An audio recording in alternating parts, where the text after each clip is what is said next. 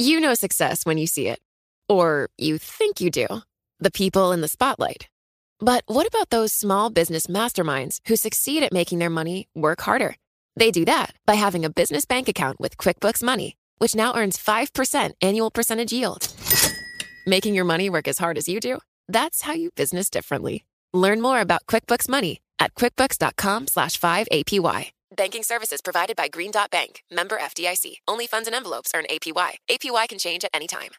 The countdown has begun. This May, a thousand global leaders will gather in Doha for the Qatar Economic Forum powered by Bloomberg, held in conjunction with our official partners, the Qatar Ministry of Commerce and Industry and Media City Qatar, and premier sponsor QNB. Join heads of state, influential ministers, and leading CEOs to make new connections and gain unique insights. Learn more at QatarEconomicForum.com. Does the Supreme Court have an aversion to math? An essay on the website 538 makes the case that some Supreme Court justices are reluctant to take math and statistics seriously.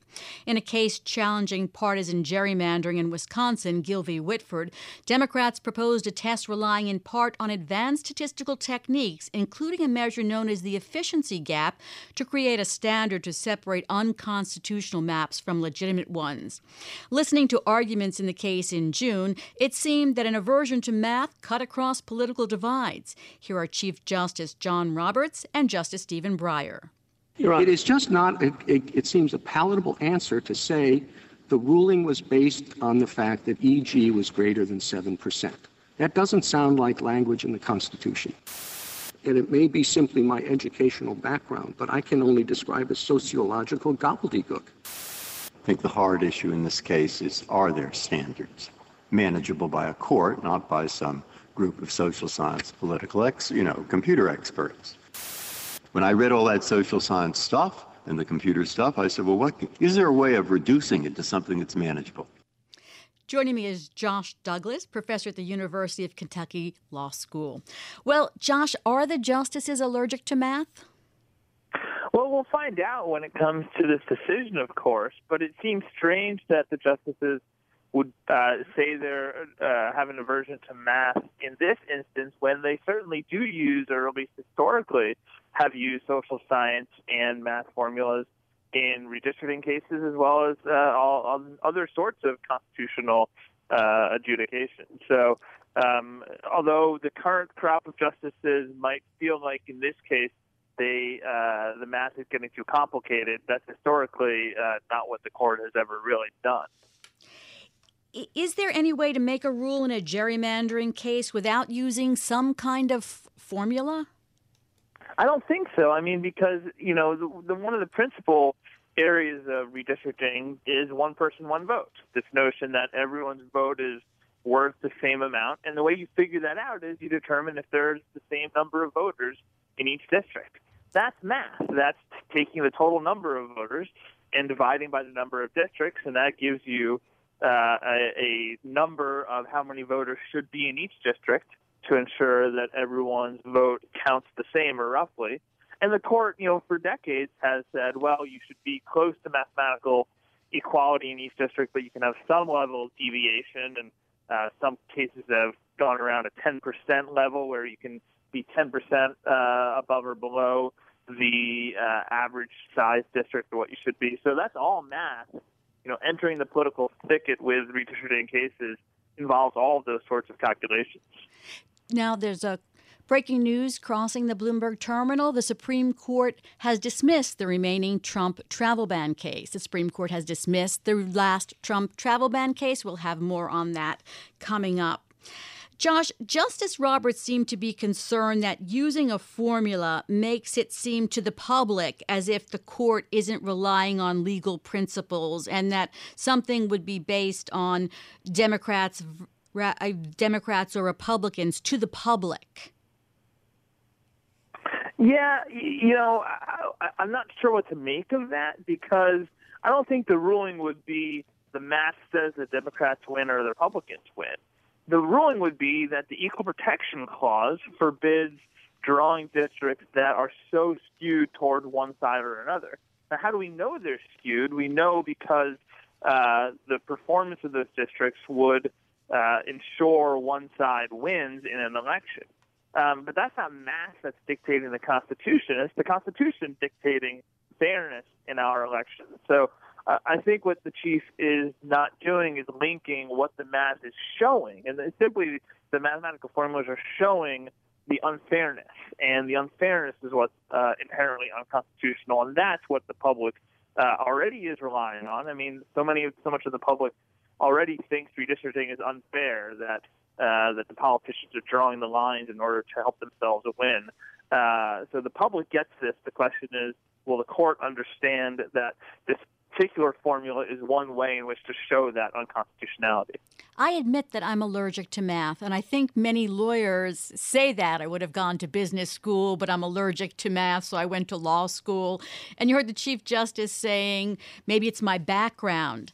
So, is there that as well that as lawyers, unless we're in certain fields, we're not, you know, looking, we're not math geniuses, let's say? Yeah, I think that's part of it. I mean, certainly my students uh, at the law school seem to have an aversion to math, and you know they groan when when we have a day on redistricting in which I I do what I call sixth grade arithmetic, which comes from one of these uh, Supreme Court cases on redistricting. Um, but the reality is that it's not that complicated. Uh, the math that's involved in these cases is fairly simple. You're not looking at sophisticated regression analyses. You're basically counting up votes and doing some division. Um, and so, although there may be an initial aversion to the concept of it, uh, when you get down to actually doing it, it's not that complex. And that's exactly what this efficiency gap is. It's actually not that complex of a formula. So, what about past Supreme Courts? Have we seen this math aversion in other Supreme Courts? Well, certainly uh, there's been some justices who have criticized the court getting involved in redistricting cases uh, in in dissent. That's the sixth grade arithmetic uh, term comes from one of these dissents. Um, but I'll say that also, you know, a lot of constitutional law has relied on in other areas relied on social science data or mathematical data. I mean, even Brown versus Board of Education, one of the bases of that decision saying that uh, separate educational uh, facilities are inherently unequal, rely on a lot of social science data. Um, and you know, people criticized it at the time to the extent that the court was relying on social science, but that was the underlying evidentiary basis for that holding. We look at the affirmative action uh, area, and you look at you know admissions, for example. A lot of that has to do with social science data and uh, and computations about the likelihood of uh, admissions, et cetera. So um, it's not foreign for the court to be thinking about social science calculations in a variety of its constitutional adjudications maybe just a little bit uncomfortable when you're used to dealing with ideology and words in the Constitution. We'll see what happens when they make this decision in this gerrymandering case. Thanks so much for being here on Bloomberg Law. That's Josh Douglas. He's a professor at the University of Kentucky Law School. That's it for this edition of Bloomberg Law. We'll be back tomorrow at 1 p.m. Wall Street time. We'll have more on the Supreme Court dismissing the remaining Trump travel ban case coming up. Thanks to our producer, David. David Sucherman, and our technical director, Chris Tricomi. You can always find the latest legal news at BloombergLaw.com and BloombergBNA.com, plus a website for the legal community at BigLawBusiness.com. Coming up next, Bloomberg Markets with Carol Massar, and Carol is here to tell us what's in store for us in the next couple of hours. June, we are talking a lot about earnings. We're seeing shares of Caterpillar, GM rallying, so we're going to talk about those quarters and also the Weinstein Company's man in shining armor, Tom Barrack, why he's helping bail out that company. That sounds very interesting. We'll all stay tuned. That's coming up on Bloomberg Radio, Bloomberg Markets with Carol Massar. This is Bloomberg. The countdown has begun. This May, a thousand global leaders will gather in Doha for the Qatar Economic Forum powered by Bloomberg, held in conjunction with our official partners, the Qatar Ministry of Commerce and Industry and Media City Qatar, and premier sponsor QNB. Join heads of state, influential ministers, and leading CEOs to make new connections and gain unique insights. Learn more at QatarEconomicForum.com.